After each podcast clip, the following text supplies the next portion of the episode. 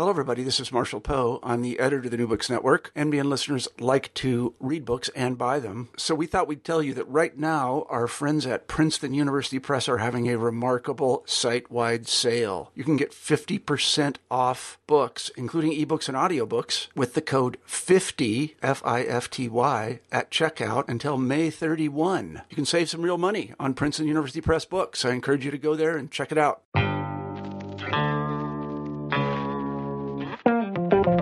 Hello, and welcome to New Books in Critical Theory. My name is Brandon J. Fedor, and I'm your host.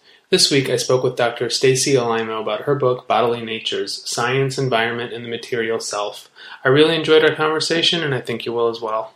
Today I'm talking with Stacy Alaimo about her book, Bodily Natures Science, Environment, and the Material Self. Dr. Alaimo, thanks for joining us today.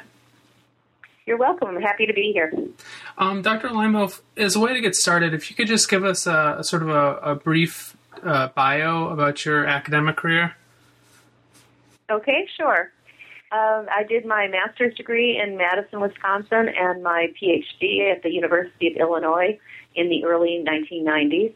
And I worked with Cary Nelson, Robert Dale Parker, Michael Berube, and Amanda Anderson um, it was a really exciting time to be at the University of Illinois, not only because the, uni- the Unit for Criticism and Interpretive Theory offered these fabulous symposiums every month, uh, but because the International Cultural Studies Conference was held there. And we also had a really lively feminist theory reading group, which uh, we talked about such things as uh, feminism and pornography and this reading group, even though it was primarily an intellectual group, even spawned a Sluts Against Rape um, contingent that participated in Take Back the Night. So it was a place where the intellectual work, the theoretical work, and the political work were all pretty um, enmeshed together. So it was a very exciting time to be there. And especially there was a sense of cultural studies being developed or emerging in the United States. Hmm. And you're currently at UT Austin? Uh, Arlington, University of Texas at Arlington. Arlington, okay, great. Mm-hmm. So I live in I live in Dallas right now. Oh, okay, great. Um, okay, well, Dr. Alaimo, uh, I found your book really interesting. I think that uh, the the idea of science, environment, the material self, feminism. This the way you sort of approach the topic was really new to me, um, and you talked about the edited uh, the edited uh, work, material feminisms, in your introduction. Mm-hmm. And I was wondering if you could maybe discuss that a little bit as sort of a way to kind of frame uh, your work, if that makes any sense. Okay. Mm-hmm. Sure. Yes. If I can go back one book before that, though, okay. it's probably an, an even better frame. So my first book was called Undomesticated Ground: Recasting Nature as Feminist Space. And in that book, I took up the theoretical and political problem of how women have been associated with nature, which has primarily denigrated both women and nature in various ways. And so, because of that association, it resulted in an anti essentialist flight from the whole concept of nature in post structuralist and postmodern feminism. So, what I argue there is that if if you reject any kind of um, association or transformation of nature, this only reaffirms this kind of opposition between nature and culture. And it makes it difficult to form any productive alliances, especially for environmental feminism. So I looked for, for modes of uh, gender minimizing or post structuralist concepts of nature, ironically, in literary, activists and theoretical texts. And what I found was all this really interesting work that showed nature to be um, this place that was actually more free in terms of gender roles. So the undomesticated means it was um, outside of the domestic realm, but also that it was it wasn't tamed. Um, that that there's a lot more potential there with these kind of Darwinian senses of nature as transformation instead of nature as the static place. But this this is where the transformation into the next couple projects comes. Um, at some point, I found it really ironic, if not troubling, that my own methodologies, the methodologies I was using, or the theories I was using, which are primarily modes of cultural studies, discursive critique, did not allow for the agency or significance of nature or environment or materiality, whatever you want to call it, um, I could only trace the cultural constructions and the discursive contestations and rearticulations of specific conceptions of nature, which is crucial but limiting in the sense that it didn't allow for nature itself to, to sort of affect these equations. So I decided that we really needed some sort of methodologies, theories, and concepts that would retain the incisive power of social construction, yet also allow for material agencies and the significance of the environment. So I basically then spent many years researching and reading in science studies, corporeal feminist theory, theories in the environmental humanities, and social sciences, looking for models that um, uh, that accounted for material agency in this way. So this resulted in the uh, collection I edited with Susan Hekman, which was Material Feminism, but it also fed directly into to bodily natures. Hmm. Okay, great.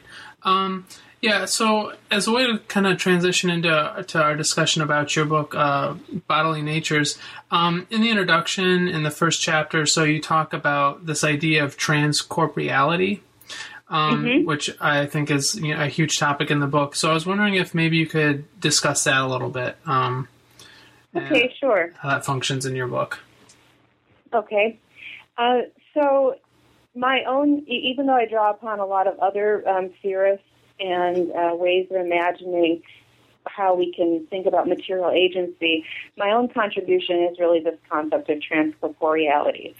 So, what I'm trying to do is imagine the human as material, but not as a bounded entity, but as always participating in and substantially part of all of these flows and substances of the material world.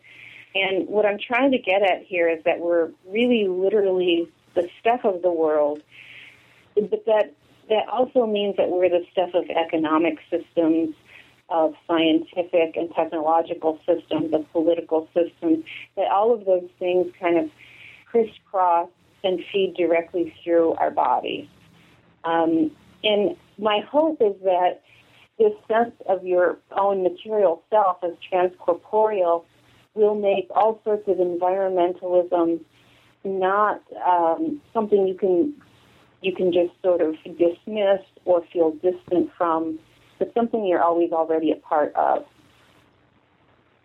Hmm.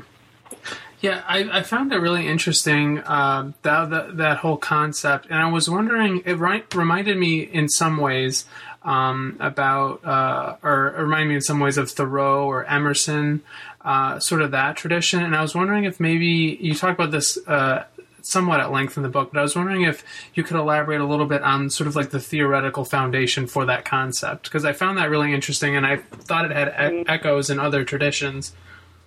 Mm-hmm.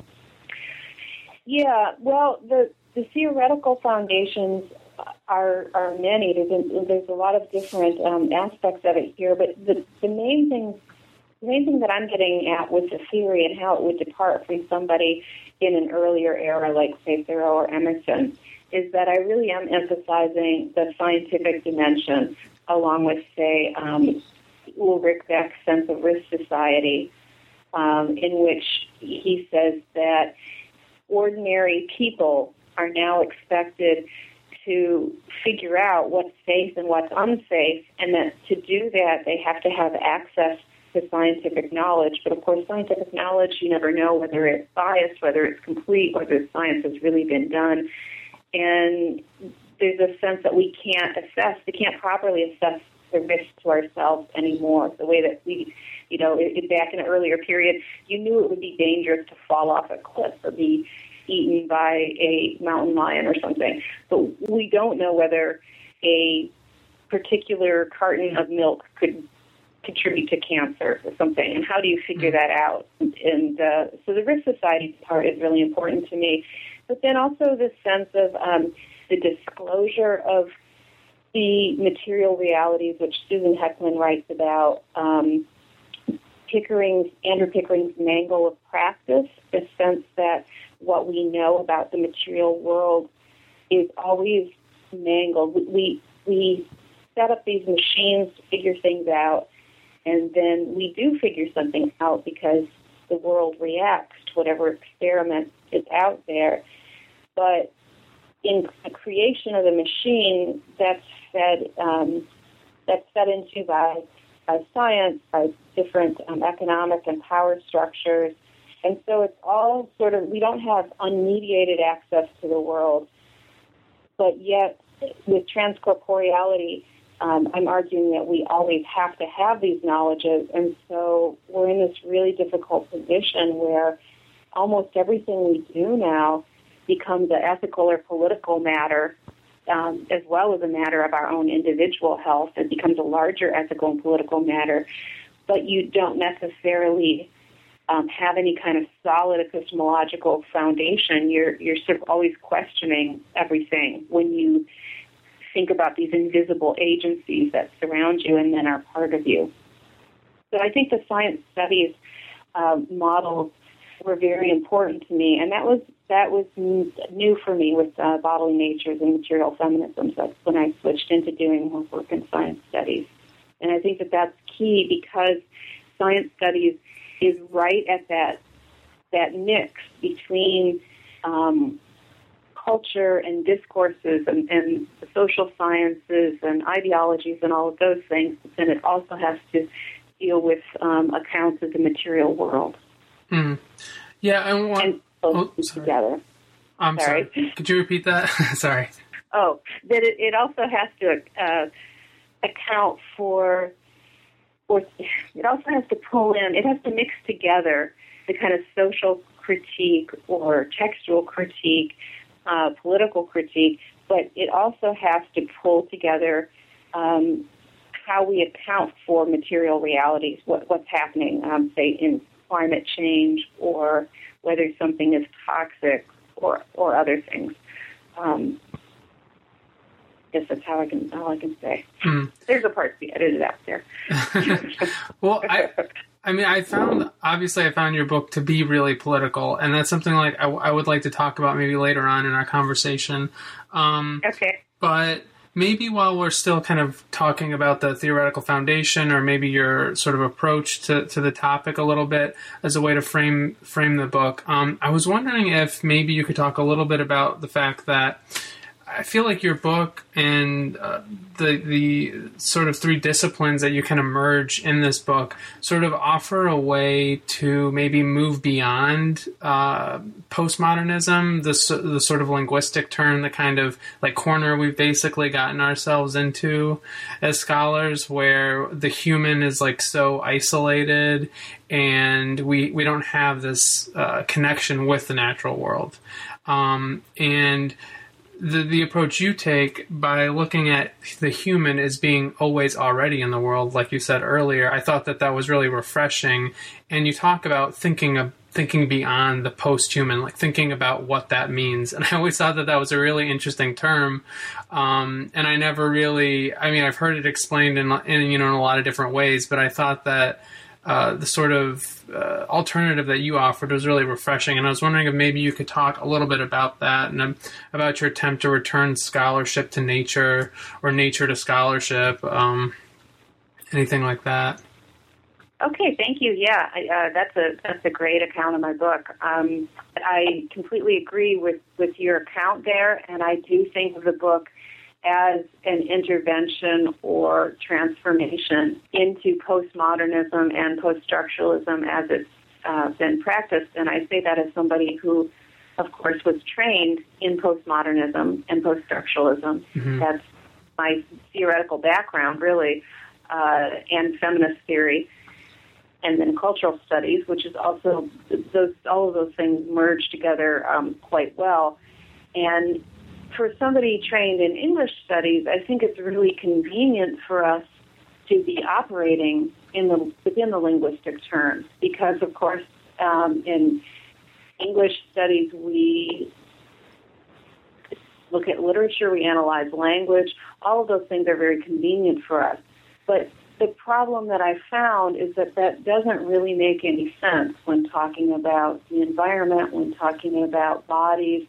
There's, there's entire realms that are cut off if you're only if you're only operating within the linguistic turn, I think it, it, it became it, it reached a point where it wasn't productive anymore. And um, you know, along with Latour, thinking about something like the ozone hole as being something that's linguistic and uh, part of reality and narrated and social. I mean, all of those things are all kind of intertwined. And so the, the, the sort of everyday political and, and environmental problems that I found myself in weren't really weren't really very well served by the sorts of critique that I was trained in, I think, ultimately. So I really did want to find new models that would work.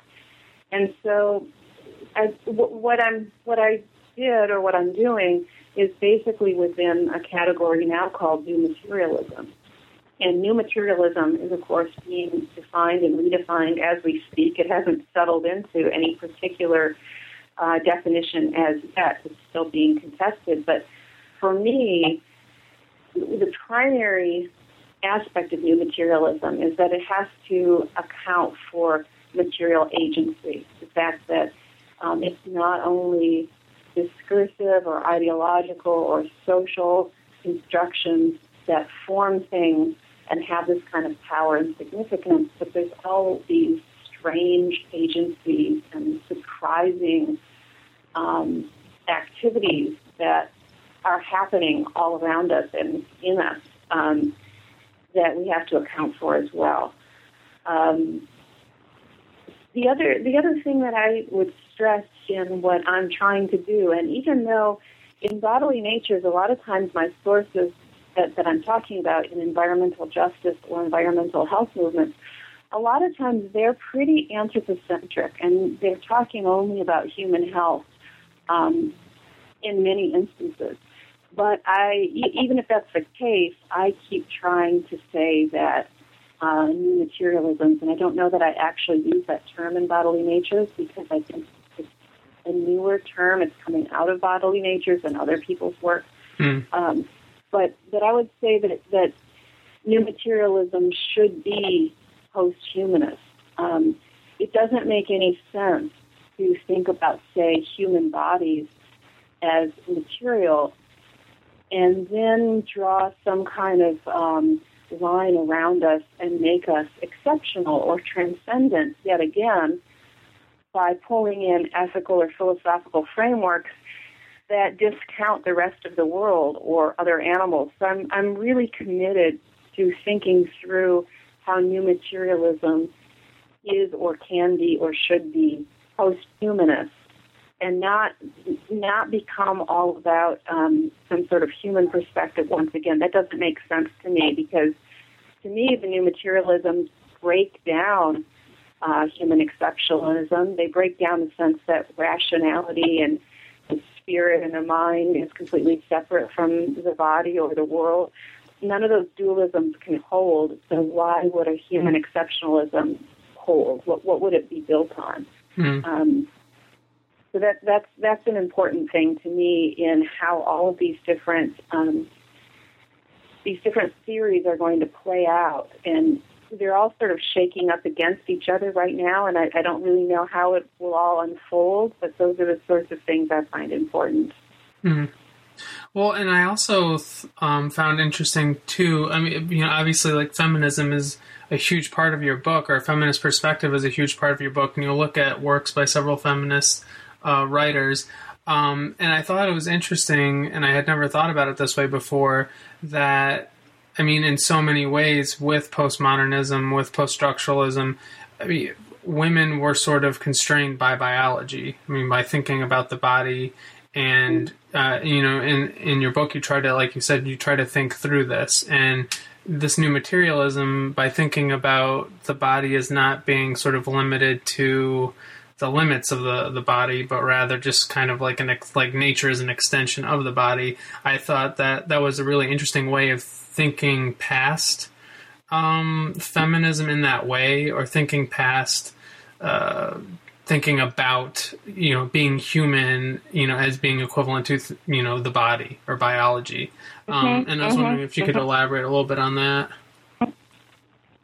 yeah yeah that's a really important point and it's it's sort of paradoxical and all um, mixed up in a way because I think that I I think that a lot of, of the conception of transcorporeality does come from a very feminist sense of the personal as political, and I cite Our Bodies Ourselves, and I cite Audre Lorde's early work on in the cancer journals, and that kind of um, feminist history before uh, post-structuralism and um, that kind of high theory feminism, which really did look at uh, bodies as these as these political entities, not not just politically constructed, but um, political perhaps in a more kind of uh, revolting in a in a in a agent, agential sense rather than disgusting sense uh, in that kind of a way. And so the, the important thing to me here was to both draw on this history of feminism and feminist theory where because women were never allowed to be the transcendent humanist rational subject they they have a tradition of thinking a kind of both and that they they think through this kind of bodily being what what it is to both be a subject and be a body rather than escape from the body. Um, and there's some there's some really interesting work being done right now by Eva Hayward uh, where she writes about her um, transsexuality as being like a starfish and she thinks through surgery of starfish regenerating or having limbs cut off. Uh, so I think that that's an example of this kind of um, new materialism that comes specifically from a feminist standpoint in that it's that, that way of thinking through or thinking as a bodily being rather than outside of it. So I do think that that's important. Um, ironically, uh, Sara Ahmed has critiqued material feminism or feminist materialism for uh, discounting all of the that came before. And I would I would contest that because I think, at least in bodily natures, I think it's important uh, to give credit for this this whole way of thinking through the politics of the body and um, the epistemology the ethics that come out of this kind of dual stance of being a mind and a body simultaneously. I think I think a lot of feminist work has done that, and I try to pull some of that in in bodily natures, even though I'm not ultimately arguing for a gendered perspective. I think everybody is transcorporeal, mm-hmm. um, even though the recognition of that may have been theorized much more thoroughly in, in feminism than in other fields. Mm-hmm. Yeah, and, and I, I really found that fascinating, and I think that uh, this concept that you talk about later in the book that I wanted you to explain a little bit because I found it so fascinating, but also a little mysterious. It's sort of linked with with this idea um, with uh, feminist writers in particular thinking about themselves not as particularly you know female bodies, and the term is counter memory. Um, and you talk mm. about several things or you you know several examples of writing that are examples of this counter memory as a way to kind of think about if i understood it correctly um, as a way to think about yourself or think about your life your existence not as how you experienced it or remember it but how mm. it may appear or have existed in the world apart from your consciousness and I, I, I thought it was really interesting and i was wondering maybe you could talk about that a little bit Right, yeah. And I, I think the best example of that would be Susanne Antonetta's uh, Body Toxic. Um, and I think how I'm departing from other notions of genealogy or counter memory is that I do want to pull in um, this notion of discursive critique, but I also want to add the profound weirdness of the sense with Susanne Antonetta's Body Toxic, for example, or other John, or other uh, texts that I call the material memoir, that if you think through your body as literally coextensive with the environment, that that gets really strange. So with Antonetta, she can go through her family history, she can go through her personal history, she can explain a lot of things. But then when it comes to uh, her particular medical history and what has happened to her and her um, bipolar um, her bipolar um, psychological state, that those things actually could have been produced by particular environmental disasters that, that were happening all around her. And so she's trying to figure out who she is, but she can't she can't do it as an individual self and she can't do it even as a part of a culture or a family or as sort of this um, node within competing discourses like in uh, the Woman Warrior, Maxine Hong Kingston's brilliant book, The Woman Warrior. She has to actually go looking for all of this science about what radiation does or what particular chemicals do, and then think through how that produced her. And oftentimes the facts and then what she's experienced, the facts or the scientific facts about what these things are supposed to do, don't add up. So you, you, you she's at this point where she's trying to make sense of it all, and she can't make sense of it all. There's there's there's an openness in this sense of being coextensive with these strange material agencies, but there's also a kind of unraveling of the self, and I think that that's what's so disturbing about it. And I think that she her book is a really bold memoir because she is trying to take account of things that um, that don't sort of bolster uh, cohesive identity, but instead show this incredible vulnerability to things that are happening in the material world around her. Mm-hmm. Well, and I found that interesting. That I mean, you know, obviously you're talking about uh, you know, kind of like grand grand ideas. And when you get to that section of your book, a lot of your examples, uh, like you're just talking about when you're talking about counter memory, is they're very personal, they're very individual, and you look at several autobiographies. Um, mm-hmm. I'm not sure if you say this somewhere, if this is just me, but the autobiography, at least in, in from what I can tell in your book, is uniquely situated to kind of address you know, the issues that are kind of circulated in your book. So, and you talked about this a little bit, but I was wondering if maybe you could expand on it um, just a little bit further about what you know. It's it does seem counterintuitive the fact that a way to kind of access and understand these ideas, to understand the the human connection to nature. That you know, it's not just confined to the biological body.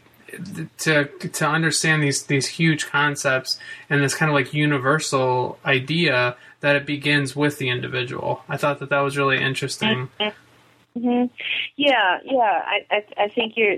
I would agree with that as well, and I think uh, one of the things I've done when presenting the book um, as a talk in various places that had uh, both academic and non-academic audiences was to ask people to think through their own autobiographies mm. and say, I want you to take five minutes and write your autobiography or think that you think about if you just met somebody and they asked you for your life story what would you tell them and i give them a little time and i then ask them how many of them thought about place. How important was place in their autobiography? How important was environment? How important was science? Did they think that they needed to do scientific research to figure out who they were?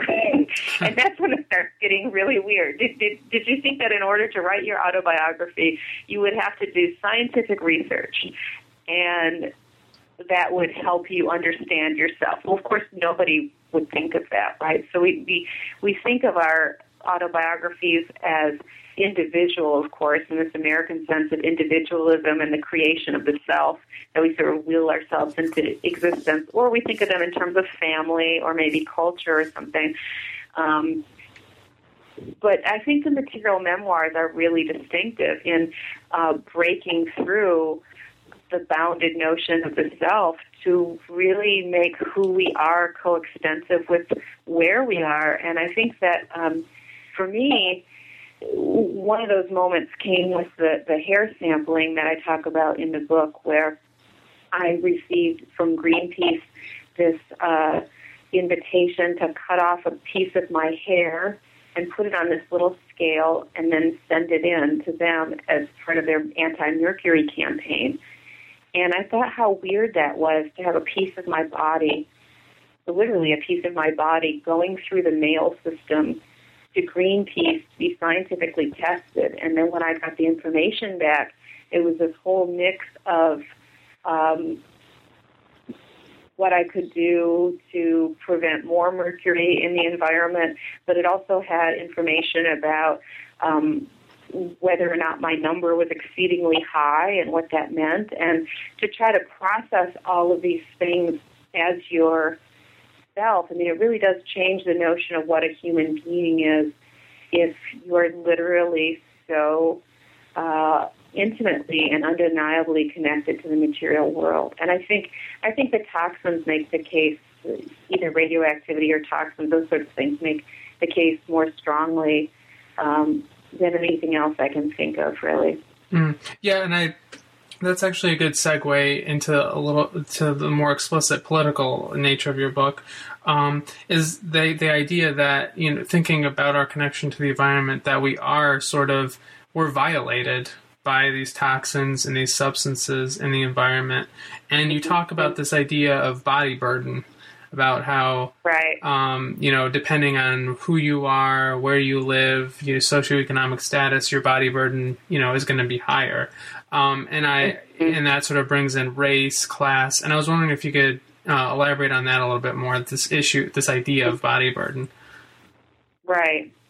I I think I think body burden really is um, at the core of thinking through what transcorporeality means in the 21st century because it gets to the crux of the matter that we, we absolutely can't uh, think of our bodies as these inviolate realms that we have control over, that we are always already invaded by all sorts of substances that have all sorts of effects. And I think politically, one of the most important issues here is the fact that what we can know is determined by economic and political forces that we often have very little control over. So, um, Robert Proctor's book about uh, what we do and don't know about cancer um, and how politics affects that.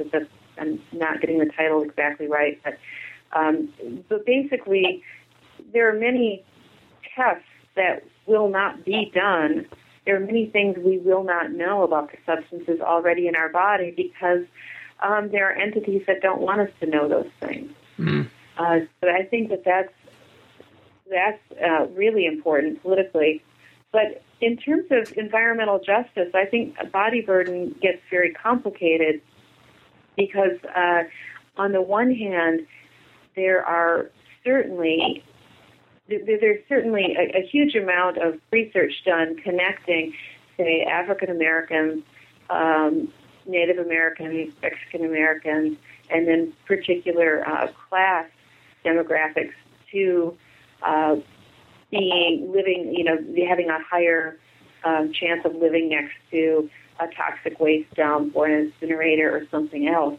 But then there's also ways in which these things get scrambled, like in the multiple chemical sensitivity chapter, um, where sometimes people who are more affluent actually are using many more chemicals in their lives or have more new furniture or new carpet or other things, and they are actually at a higher risk of um, a sort of consumerist, not, sort of different from the environmental justice model, but for, from consumerist exposures.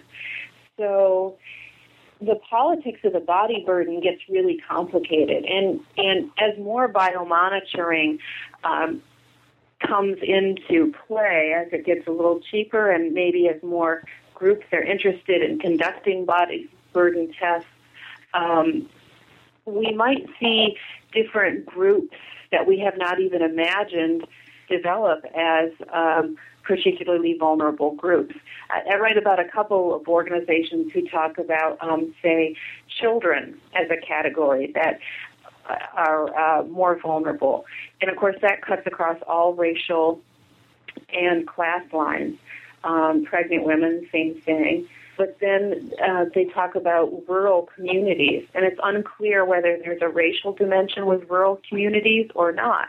Um, in some ways, these things aren't going to conform to our preconceived notions of groups that have been um, oppressed or targeted in various ways. Because I think that's that's one of the issues here is that these material agencies and networks and systems uh, cut across and form and do things that we may not know in advance or be able to predict. Hmm. Um, I think that the if you if you go to the um, environmental justice working group and, and see their human toxome project, I really do think that that was a completely brilliant uh, campaign, just visually. And I wish I, I could have included the visuals in the book itself, but visually you see someone's body burden test portrayed on your computer screen in such a way that their their head, their portrait, is very small up in the corner and then instead of their body, you see all the chemicals that are in their body, and it's it's like their body is this vast chemical landscape, and their biography is just on the side, sort of marginal. Their head, the, the kind of um, marker of individuality and personality that we would expect from a biography, is very small and dwarfed by all of these contaminants. And I think that the, the visual rhetoric of the Human Toxome Project, which is also called Mapping the Pollution in People, which I think is also brilliant. The idea of mapping people for pollution. Um, I, I, think it's it's really a brilliant strategy, and I hope that um, I hope that they continue to work on that uh, site and that project. Mm, that is really. I hadn't had a chance to visit that website. I was familiar with the environmental working group, but not not that particular project. Um, I did. Yeah, I have. Oh, yeah, on website I have some. Um, I include links to some of these things on my website under that talks about my book. So um, I wasn't able to include all of the visuals in the books that I had wanted to, but they are they are linked on my website. Oh, okay, great. Um, I did go to that the website, the rec scorecard.org, where you can. Oh, right. Um, mm-hmm. I like I, as I was reading the book, I went to that website because I was curious about you know where I live, and I thought that was right. What did you find? What did you find out? Did you find uh, out well, anything I, terrible? Or are you? Huh. Well, are you I, living in a pretty safe place? Yeah, well, I live in Chapel Hill, so it's pretty. Um, pretty green and pretty progressive and liberal. We have some pretty good environmental policies, but I found out that you know like lead is you know a horrible pollutant in this area and. um, right, right. I mean, my my wife works in uh, in water quality. She's uh, in public mm-hmm. health. Um, and so she's really interested in all these topics, and so I, I know a lot of it from her. But I, I thought that was really interesting. Um, and I thought that getting back to your book in that chapter, I thought it was interesting when you talk about the fact that some of the the largest or the some of the corporations that are are the most pro, you know, breast cancer or cancer awareness are the ones who put the those chemicals into the environment. Um, mm-hmm. And I thought that that was mm-hmm. really interesting that the the corporations that you know have pink ribbons on their products or you know have products that are pink during Breast Cancer Awareness Month or other uh, cancer related awareness programs that they're sometimes the largest offenders. And I thought that that was fascinating as well.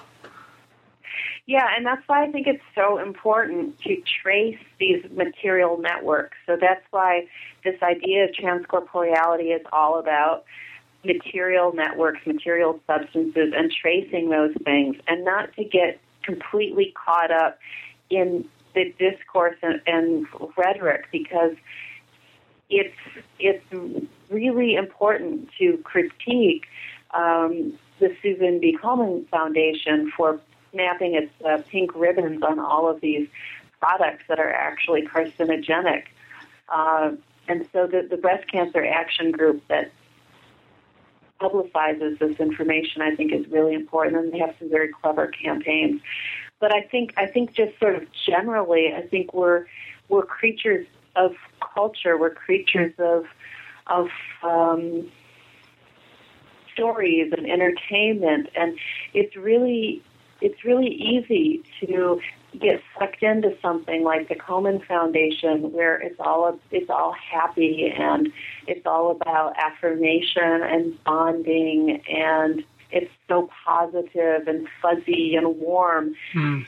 It's hard to depart from that. I had one of the students in my class actually um, last week said we we're talking about bodily natures actually in my uh, new materialism seminar, and he said I want to critique your critique of the Susan G. Komen Foundation because I I know people who really have been made so happy by them and, and it really affected them positively and it helped them to be part of these um, the runs that they do and it was inspiring to them and I said, uh, well, that may be true. That's, I'm, I'm sure that's true on a personal level. This was a positive thing for them, but that's exactly what I want to question here is that uh, just because something is psychologically helpful does not mean in the grand scheme of things that this is a good thing and that if we only are looking at these kind of psychological or, or affective responses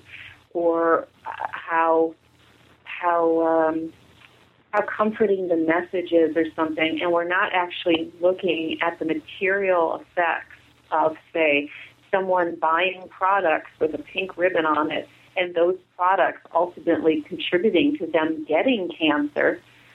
It, it, it's not going to get us anywhere. Mm-hmm. You know, it is not. Uh, I, I think we need to do more of that serious work of figuring out um, what we are actually doing in the world to ourselves and to the rest of the world. Mm, yeah, and, and, I mean, going along those lines is maybe maybe this is sort of a way to kind of conclude our discussion of bodily natures. Um, but you sort of talk about towards the end the idea of environmental environmentalism, um, and you sort of redefined it for me because I think like like, like a lot of people, you know, I, I, am an environmentalist, and but when I think about the environment, it is always something that's away from me. That it's something that I can right. go to, I can access when I want to, but I'm separate from it. And Mm-hmm. and I when I hear environmentalism, I think of green outside, you know, nature. But you, in talking about this idea of transcorporeality, you kind of redefine environmentalism as being. I mean, I'm in my office right now. You know, I I'm I'm in an environment. I am in the environment, and Right, because I'm a part of the environment, that won't like thinking about environmentalism doesn't it doesn't fit into that traditional model. Um, and you know, I was wondering if maybe you could talk a little bit about that, It's like the sort of political implications of redefining environmentalism. Yeah, definitely. I think that's that's uh, very important to what I'm trying to do, and I I'd like to think of it as two different ways. So on the one hand, I want everyone to feel that they always already should be an environmentalist because everything is always already transcorporeal. So, like you say, in your office, it's an environment. So, um, is there asbestos there? Is there some sort of um, fumes or toxic substances or something that that could ultimately harm you in some way? And where are they coming from? And how is that all bound up with with systems of class and race and and who knows what else? Um, so all of the environmental issues, but especially with toxins, this is, it's the easiest one to imagine, affect human health as well as um, some sort of outside world, which I don't think is ever outside. So there's that aspect. But then the other aspect, ethically uh, and politically, is that is thinking through how every single thing that we do has some kind of an effect. And in some ways, this can be paralyzing because it's really hard, for example, to not use any plastic. And uh, I've been researching the ocean lately, and ocean ecology is a huge problem is plastics and microplastics that make it their way into the ocean. And so part of transcorporeality on, on the flip side is to think through how one's own bodily needs and bodily existence um, always uses and affects the environment, and then it's a matter of thinking through what are the best practices. And I think I think the real challenge of transcorporeality is this realization that pretty much everything that we do has some kind of an effect. Mm-hmm. And so then the question is, how do you change those practices? What sorts of knowledges do you rely on? Um, do the knowledges even exist that you need to make decisions? Sometimes they don't exist.